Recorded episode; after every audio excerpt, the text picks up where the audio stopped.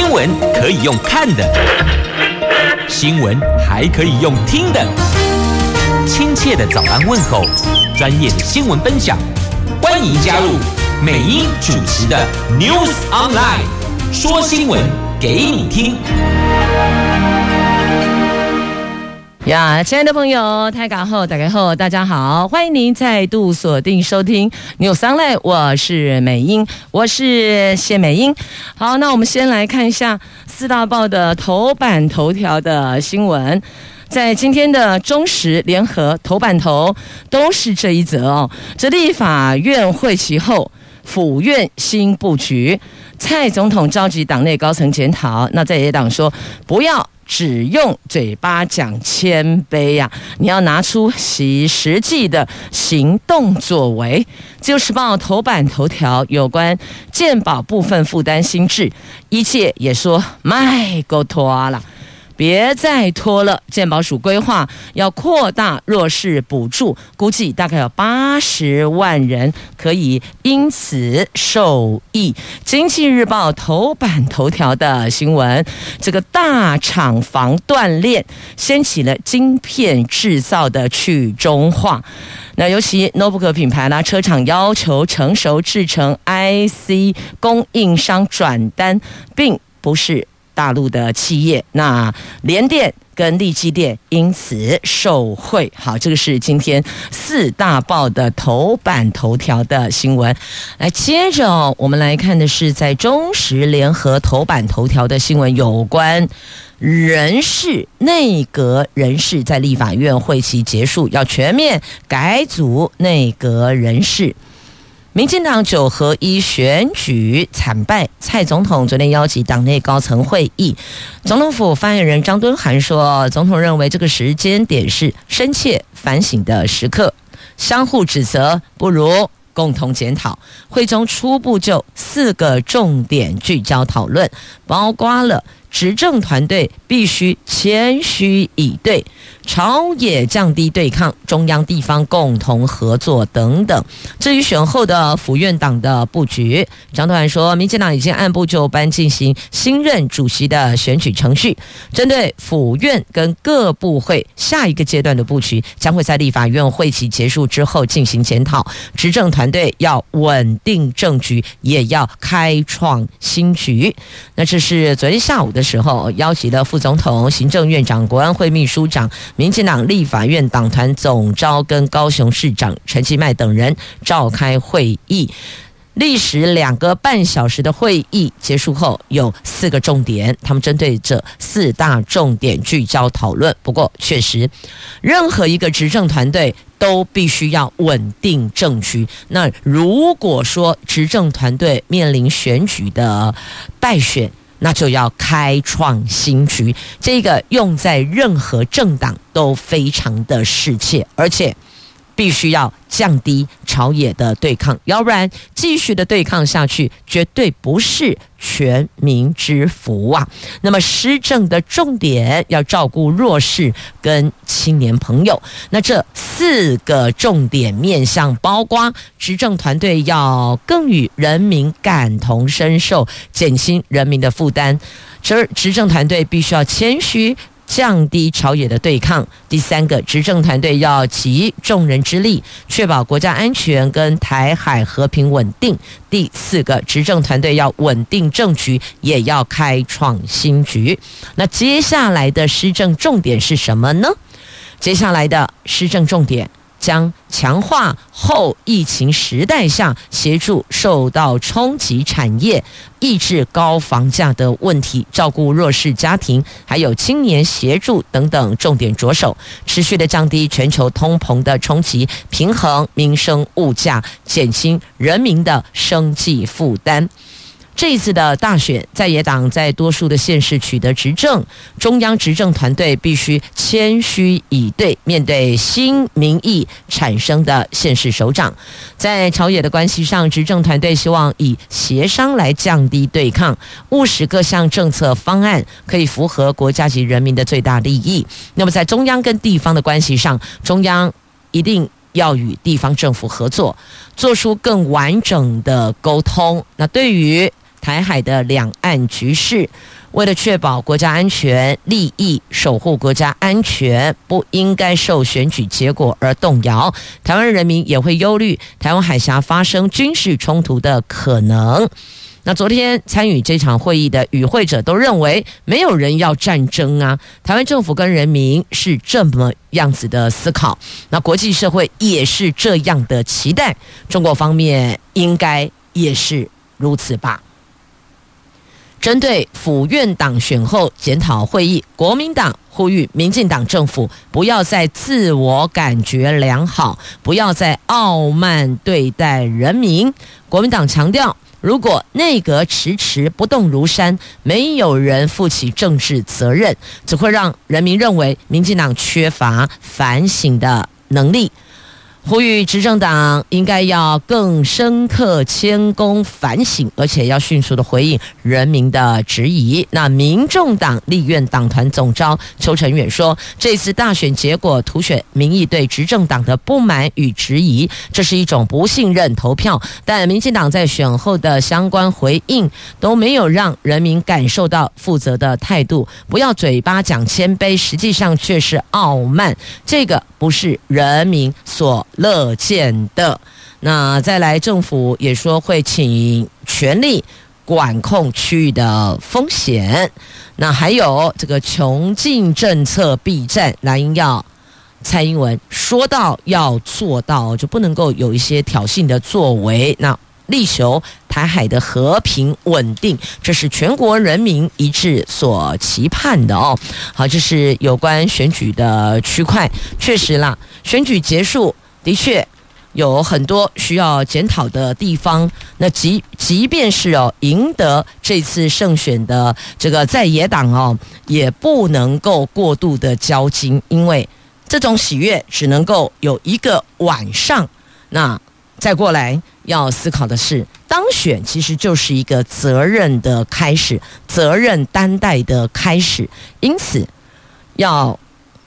了解的要去思考的，就是说，接下来应该要怎么去让托付给您这一票的选民，他们觉得这一票我投对人了，我投对政党了，这是所有的政党都要去思考的。所以人家才说了，选举的胜利只可以有一个晚上的欢呼，因为当选就是责任的开始，要思考。该如何让所有的人民更有感，生活是更好的，而且认为这一票投下去是正确的，是值得的，因为每一张选票支持者的双眼都在盯着看，到底有几 double，尤其这一次有些。县市区域的投票率是超级的低，很低很低，这是一种警讯哦，给所有为政者、从政者的警讯。这个无论是执政还是在野，都是必须要接收到的讯息。为什么参与度这么的低？为什么这么的冷？啊，原因到底是什么？照理说，这些事情大家应该都很关心啊，不管是选民意代表。亦或者地方的行政首长，这个都攸关我们接下来的生活品质，我们的环境。那为什么大家会如此的冷感呢？这个要去思考背后的原因是什么。千万不要让所有的国人朋友觉得投票都没有用，对提升生活品质。营造、塑造、追求更美好的明天是没有帮助的。这个对在野来讲，对执政来讲都不是好事啊。接着我们来看一下健保的部分负担，在今天的《自由时报》的头版头条，原定今年五月中实施的健保部分负担新制，因为疫情以及经济的考量，将延到明年的上半年实施。那这一个新制对弱势族群冲击。也备受关注。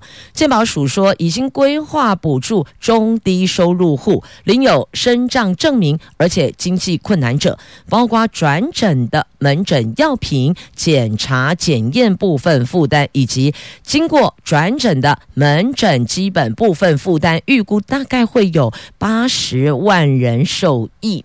那如果使用者付费都做不到，要如何谈到改革呢？这是来自部分医界人士私底下所指出的。他们说，健保会委员开会也多赞成尽快的实施，但是提醒必须要兼顾弱势族群就医的权益。那有委员就说，照顾经济弱势族群配套措施要一起上路。的确，因为非常有可能有一种状况，部分。家庭经济负担比较沉重的，他会因为这个心智上路而不就医，有病也不去看医生了。那个部分负担的金额可能负担不起，一归去的拖，就病拖着，病体拖着，这个绝对不是一个好事哦。因为有病应该是。人讲的是哦，小病小病快点医，这些台语安怎讲啊？小病紧医，大病拍狗，对不？对，就是这个意思。所以呢，如果在这个部分负担心智上路之后，造成弱势经济家庭因此而不愿意就医，小病变成大病，那个后果跟后续要再付出的成本就会更大了。所以美英也很赞成，如果这个健保部分负担心智是非得要上路，不能够喊卡，一定得实行。那么就必须要把照顾经济弱势族群的配套一并上路，不可以说这个晚一点，那个早一点是不行的。你必须要同步启动、同步上路的经济弱势家庭，我们也要照顾。国家绝对有责任照顾弱势经济家庭。那当然，背后原因要再另外去分析，但就整个一个进步的国家，一个民主的国家，一个民主的社会，的的确确是这个样子的哦。那千万不要因为增加了部分负担而造成了不愿就医或是不敢就医。对，应该精准的用词应该是不敢就医，而。造成了其他的身体上更强大的危害，这个绝对不是国人所乐见的哦。所以，保障照顾弱势就医配套照顾措施应该要同步啊。好，这是在今天自由时报头版头条的新闻，美英也赞成啦。如果这个新制是一定得要上路，不能够再往下拖，那么扩大弱势补助。一定必须得同步规划、同步上路哦。好，包括了中低收入户领有身障证明，而且经济困难者，这都可以向健保署来申请补助。那还有弱势边缘户，对，其实过去我们的称呼啊叫做近贫家庭，靠近的、接近的近，接近贫困、贫穷、近贫家庭这一环也是要照顾的。像弱势边缘户、单亲或直系卑亲属亡故，必须要独自抚养未成年子女的，而且经济困难者也可以申请补助。补助经费来源是爱心捐款专案及烟害基金等等。那健保卡将新增加中低收入户的身份注记，民众在就医的时候直接。免收部分负担费用，这应该要这样，而不是说你先付，后面再去申请，再退费给你。有多少人会去跑这个申请的流程？他有多少人会懂这个申请的流程？那也许有些民众基于隐私，不想让其他人知道家庭背景。那么，如果还要再跑申请流程，不就转税改龙怎样？如果你不懂，去询问，那不就大家都知道了吗？所以，其实，在我们的健保卡的资料内部资料当中，直接注记，在就医的时候，不管是一般的这个门诊，就譬如说诊所的就医啦，或是医院的就医，那么直接在挂号的时候就免收部分负担费用，我觉得这个可以思考哦。这个做法既保护了、保障了需要照顾者的隐私，那么又可以让他们愿意就医。那么健保的部分负担心智也可以上路。如果可以做到通赢，那这倒是一个可以思考的方向。但配套一定要先完整哦，不要上路之后，这上路才边做边上边改，啊，那就嗯后啊。好，那么接着再来看《经济日报》头版头条的新闻，来看财经新闻。美国中国晶片战延烧，国际笔电品牌跟车厂担忧美国扩大打压大陆半导体制造，恐怕导致晶片会因此断裂。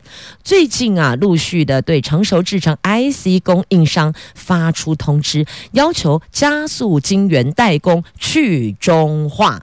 去哦，就是中就指中国啦，去中化转到联电、力积电等非陆资企业生产，甚至定出明年底前非大陆制 IC 的占比要达一定比重。否则不采用啊！那据了解，这一波大规模要求晶片供应商晶圆代工去中化，由戴尔、惠普等美商率先施行，已经有台湾一线 PC 品牌厂跟进，汽车大厂也开始导入相关的机制。那晶圆代工成熟制程产能松动的这个时候，大厂力促。供应商晶片生产去中化，那联电跟力机电的受惠是最大的。好，那因为大厂房断裂，所以必须要转。简单讲，就是必须把一些这个晶片委托代工的重心要做一个调整，要做一个移转，也可以说是转单出来。所以他们的去中化，让我们的联电跟力积电因此受惠呀。好，这个是在今天《经济日报》头版头条的新闻。那么再来看我们的股市。台湾股市有三大利多催生封关行情，对呀、啊，选完了接下来选举行情后，接下来有封关行情哦，卖没给哦。第一个落后补涨，第二个有机之蛋，鸡就是台积电的鸡，有机之蛋，第三个资金效应。台湾股市在美国联准会主席鲍尔暗示将放缓升息中，随行情将持续落后补涨，后市指数将有机之蛋，年底资金行情启动等三大利多齐放，法人预期二零二二年的封关行情是看阳的，阳就往上的意思了哦。那加权股价指数将先攻。一万五千两百点，再看一万五千六百点，等于是先攻一五二零零，再冲一五六零零，这催生封关行情。哎，讲到这个封关，你有没有觉得时间过好快哟？不是才刚在讲春节连假的一个交通管制疏导措施，转眼年底又要到了，要封关了。好快哦，时间过得超快的，二零二二年的十二月五号了，转眼要挥别 二零二二，要奔向二零二三。大家有没有这种感觉？还是美英自己的错觉？我觉得时间过超快的，您是不是也是这样的感觉呢？好，不管时间如何这个迅速，但问问自己，我们想做的事情，本来在去年想说今年要达阵的，请问？我们的达阵率多少？百分之多少？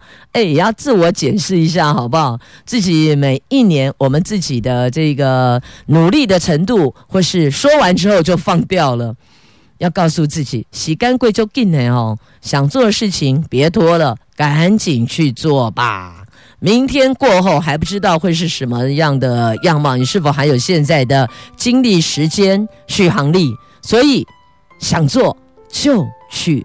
作罢，来继续哦。我们来看这一则新闻，就这两天哦，就昨天、今天嘛，媒体也密集的报道有关这民进党主席补选郑文灿转趋低调，那各派系现在是以静制动啊。这民进党在九合一选举惨败，总统辞去党主席，负起政治责任。那各派系为了主席补选，私下是暗潮汹涌。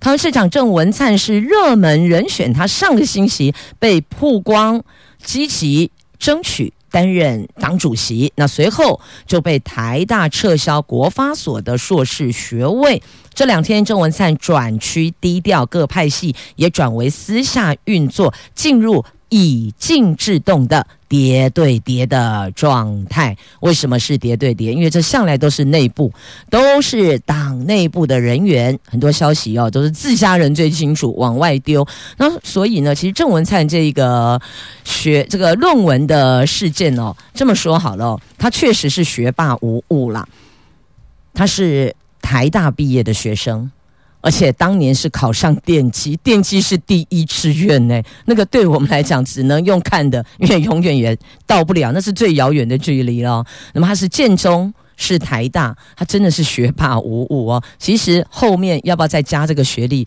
其实已经不重要了。你要知道，在以前勾扎喜尊那个年代哦。是凭真本事考进去的，那个时候没有什么学习历程档案哦，没有什么面试另外加分，通通都没有。以前就是一试定江山，温太的喜尊哦，就辛苦。其实现在孩子也很辛苦啦，都辛苦啦。以前那个年代是根本不知道、这份考卷是谁的，全部都是密封起来，那老师就是打分数，所以根本不知道。这个到底是 A 是 B 是 C 的考卷，因此能够考进第一学府，就代表已经驾驶就跳呀，行啊，真的是很聪明，真的就是学霸。我必须要说，以前那个年代能够考上第一志愿的，无论是在北联的，还是桃联的，还是竹联的，都一样，全部都是能上第一志愿的孩子，都是学霸无误啦。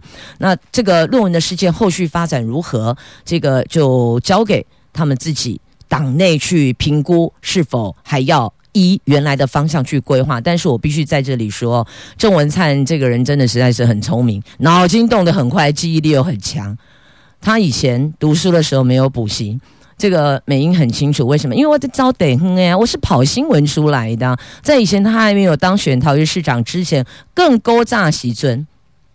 桃园县议员后来选过立委，没有当选。其实那时候都有在关注，大概就地方上就知道他以前的学习状况哦。我我我其实不是在这里特别要为郑文灿背书或说什么，而是因为经过几年的相处下来，大概了解以能力来讲啦，啊，以做事情的能力跟魄力跟效力来讲，他真的是没有话说。那如果其他区块，党内部有任何的考量，那是政党考量哦，我们就姑且不论了。但如果就以肚子里的墨水来讲，我必须要说，他的确是这个区块是毫无疑义的。他以前读书没有补习。他从建中下课回来之后，搭火车出来，就在火车站前面的书局站着看参考书。因为以前的参考书没有像现在有胶膜密封，不啦，嘿，选中鬼塔坑哎呀，你站在那边就可以翻参考书了。以前参考书都很厚一本呐、啊，字又很小颗哦。他就在那边看看，看到最后一班公车。他在搭公车回巴德，一站两个小时、三个小时，因为站在那里看书不用钱，免费啦。你如果要带回家，那一定要买。但家里经济并不是那么的宽裕，所以懂事的孩子在以前那个年代啊，懂事的孩子就会知道怎么样帮家里节省开销，自己努力。他就算是那种靠自己努力打拼上位的，所以这是我所认知的郑文灿。当然这两天哦，可能媒体上的这个聚焦跟其他在。社会舆论上的挞伐声浪力道还蛮大的，但美英也不是说特别要为他讲什么，我我也不需要去巴结他，因为说实在的，他是一个桃园市长在倒数数馒头的，他到二十四号任期到二十四号，而美英是一个连任的桃园市议员，我真的没有必要去巴结他，但我就事论事，我必须还是要说，我所。认知的、知道的郑文灿，他真的是个学霸无误。我也不是要呼吁梁文杰讲什么，但就能力上来讲是没有问题的。那只是可能某一些高度的政治人物，他。必须被放大检视，这个我也赞成了哦，也赞成。那就事论事，好，那就把我所认识的郑文灿在这里做一个表述。那待会儿呢，还有一个人也是学霸无误，那个人叫做朱立伦，他也是很厉害的。这两个孩子都是巴德的孩子哦，贝德因呐哦，朱立伦也是以前他在通勤的时候，从巴德去建中上课，他都在公车上面。看书背英文单词，他们都是抓紧每一分钟、每一秒钟在读书的。所以，就做学问的能力来讲，其实有没有后面那个硕士或是博士，真的已经不是那么那么绝对的重要了。我们要看的是这个人他的能力，他的统合、统御。沟通协调顶耐的能力，这个调和顶耐的能力，这个才是最最最重要的。那当然，如果各政党有一些内规，我们不属于各政党的人，我们不是党内人士，我们也不方便做任何的评论跟批评。好，那最近要动起来的还有另外一个人，这个人是侯友谊，新北市长侯友谊。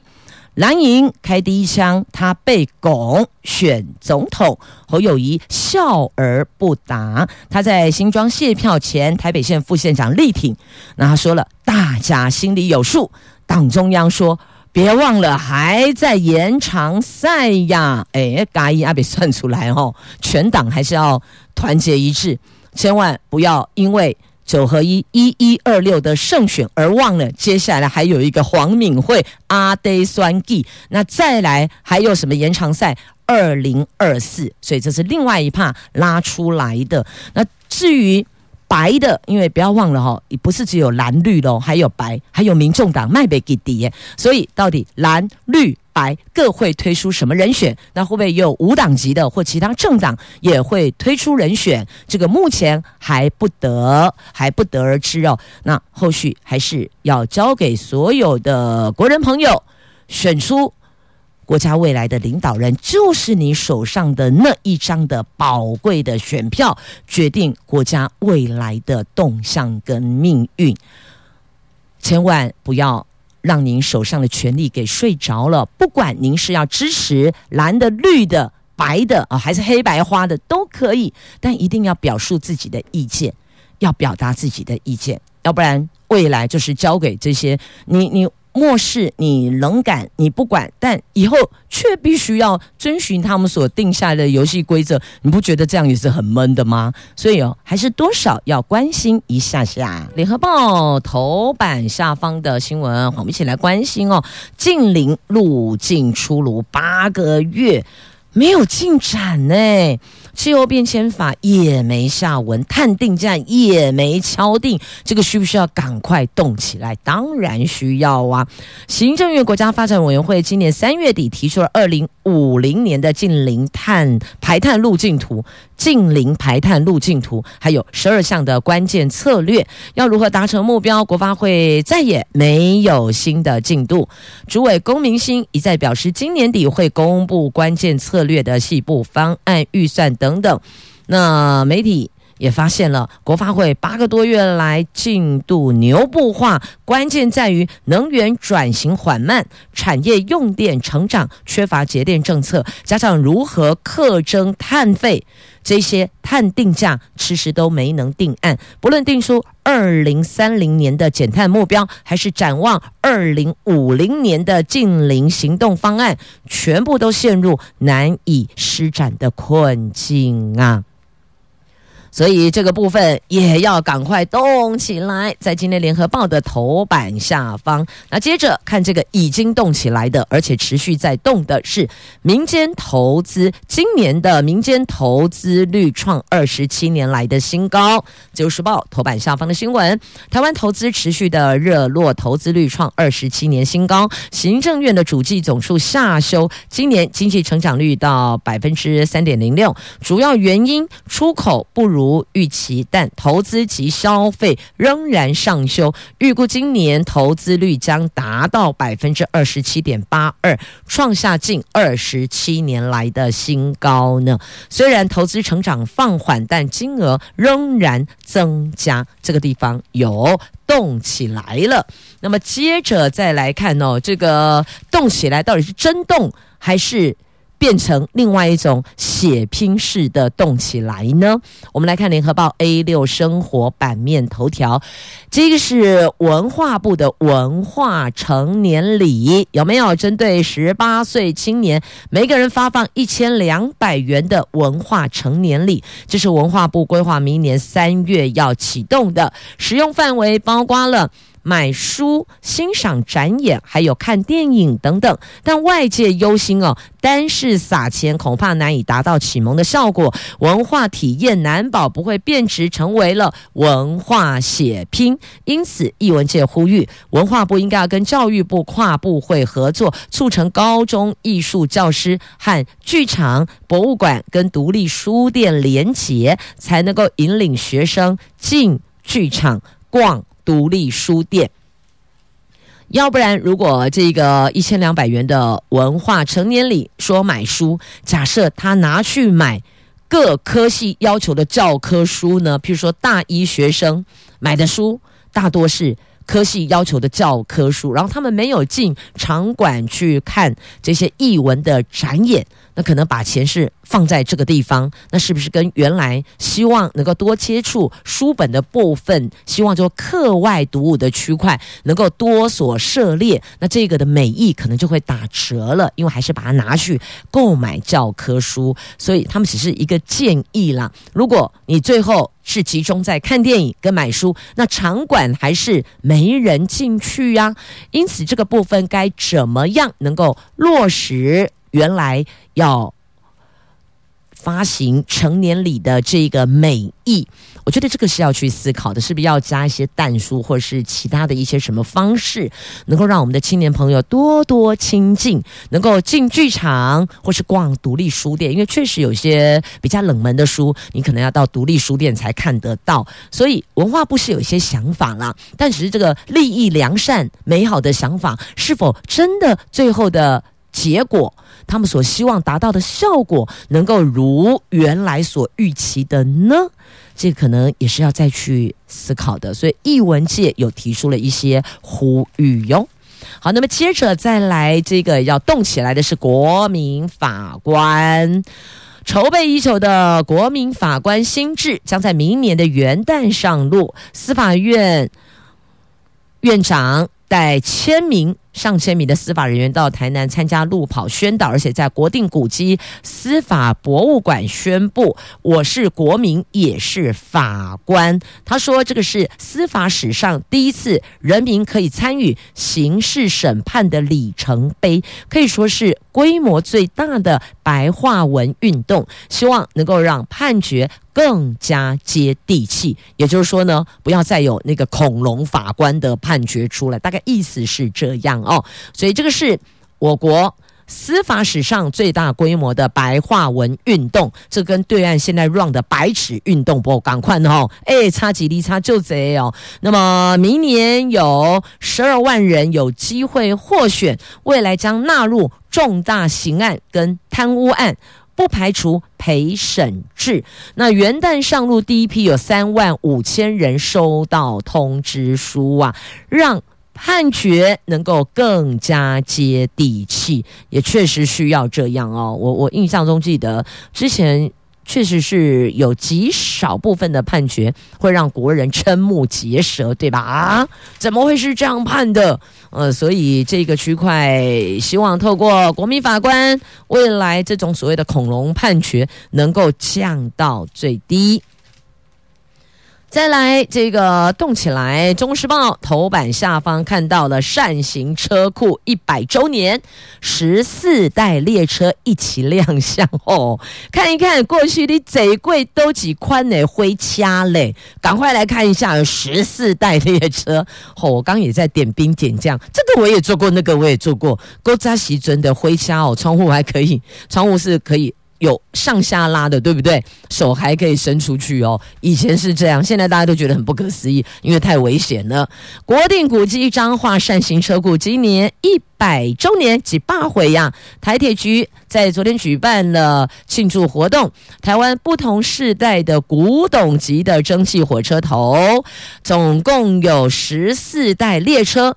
齐聚在扇形车库内，吸引了铁道迷漏夜排队进场，人潮挤爆了扇形车库，争夺百年难得一见的画面呐、所以这铁道迷，那我们也看一下，你最贵归款哪些型的列车？其实我看到那个蓝皮的火车头哦，有啦，这国人朋友最多，常常搭乘的。然后那个橘色的乌宝莒光号啊。所以，哎，这个好像马上泄露年龄了，也无所谓啦。能够参与这个历代的这个列车搭乘过，我觉得那是一种很甜蜜的回顾。回忆啦，像以前的时候在月台啊，然后那月台得被本东不挂个袋子在胸口，本东本东小哎本东，然后我们只要把窗户拉起来，就手伸出去，一手交钱，一手取便当，乌不？已经丢弃安内啦。那在以前还有那个列车小姐，我不知道正确的称呼应该是什么啦，就是真的身材很窈窕、面貌姣好的列车小姐哦。寡节的得够不啊？那个足座位在倒茶水，那当然不是那个普通车，或者我们现在叫做区间车或电联车，对不对？一景温给我普通车，普通车没有啦，应该是莒光号，好像叫做莒光号小姐，对吗？他们就是这个服务超亲切的哦，然后铁姐得够啊！热茶，逐座位帮你倒茶。以前是这个样子啊，所以哦，想起以前那个年代哦，感觉人跟人之间距离好近哦，彼此之间多么亲切啊！免在灰林机，你就看到我们的那个列车小姐，罗马就睡耶。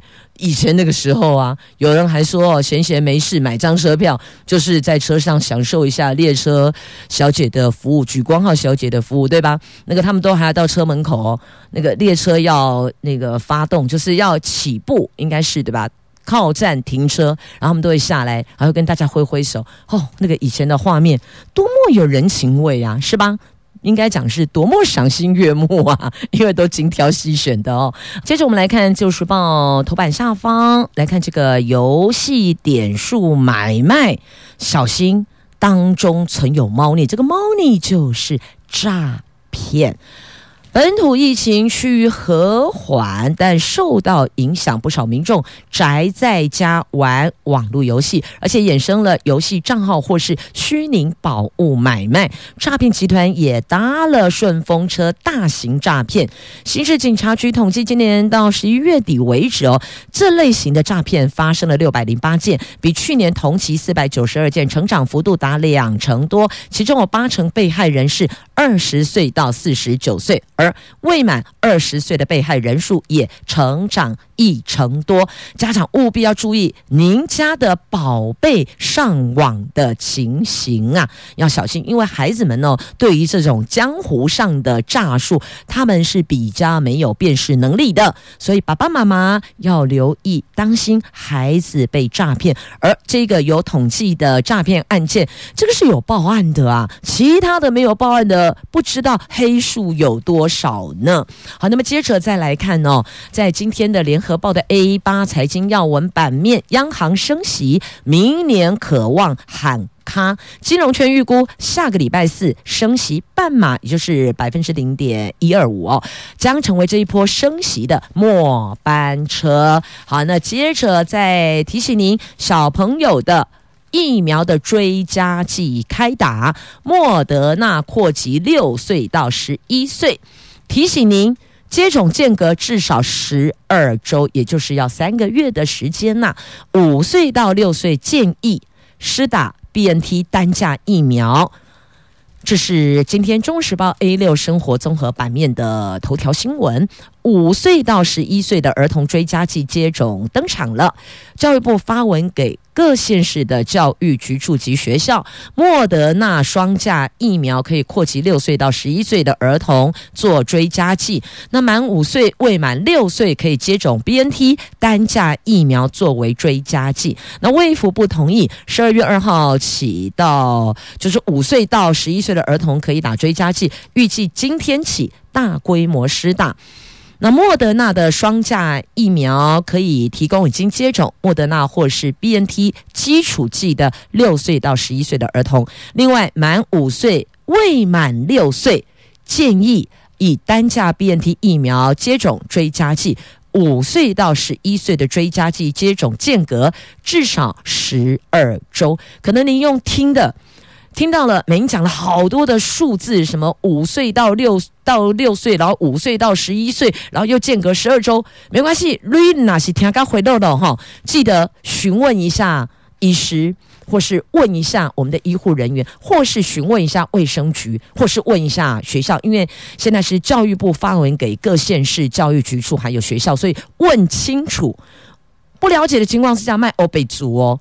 问清楚，因为孩子有满五岁的，没满六岁的，那么还有这个五岁到十一岁的，那还有基础剂，还有追加剂，还有单价，还有双价等等，所以弄清楚，把自己孩子的过去接种了几剂的疫苗什么样的疫苗，什么时间点追接种的，然后孩子的出生年月日提供出来。卫生局的人员或是学校的学校，我们都有那个护士阿姨嘛，哦，他们都会协助厘清啊。哦，如果听不懂没关系，调开回的了嘛，不要紧，至少在接种之前问清楚就好了。好，那么接着再来，我看一下。这一则新闻，我想先连接这个好了啊、哦。那其实哦，这个在选举的过程当中，亦或者选完之后，有些朋友会比较焦虑或是忧郁，因为可能比较热衷政治，发现自己所支持的候选人或是政党表现不如预期，你就开始心情郁结了。那么，花莲慈济成瘾精神科的主任陈少祖主任说哦，多吃抗发炎的食物可以预防忧郁跟焦虑呀。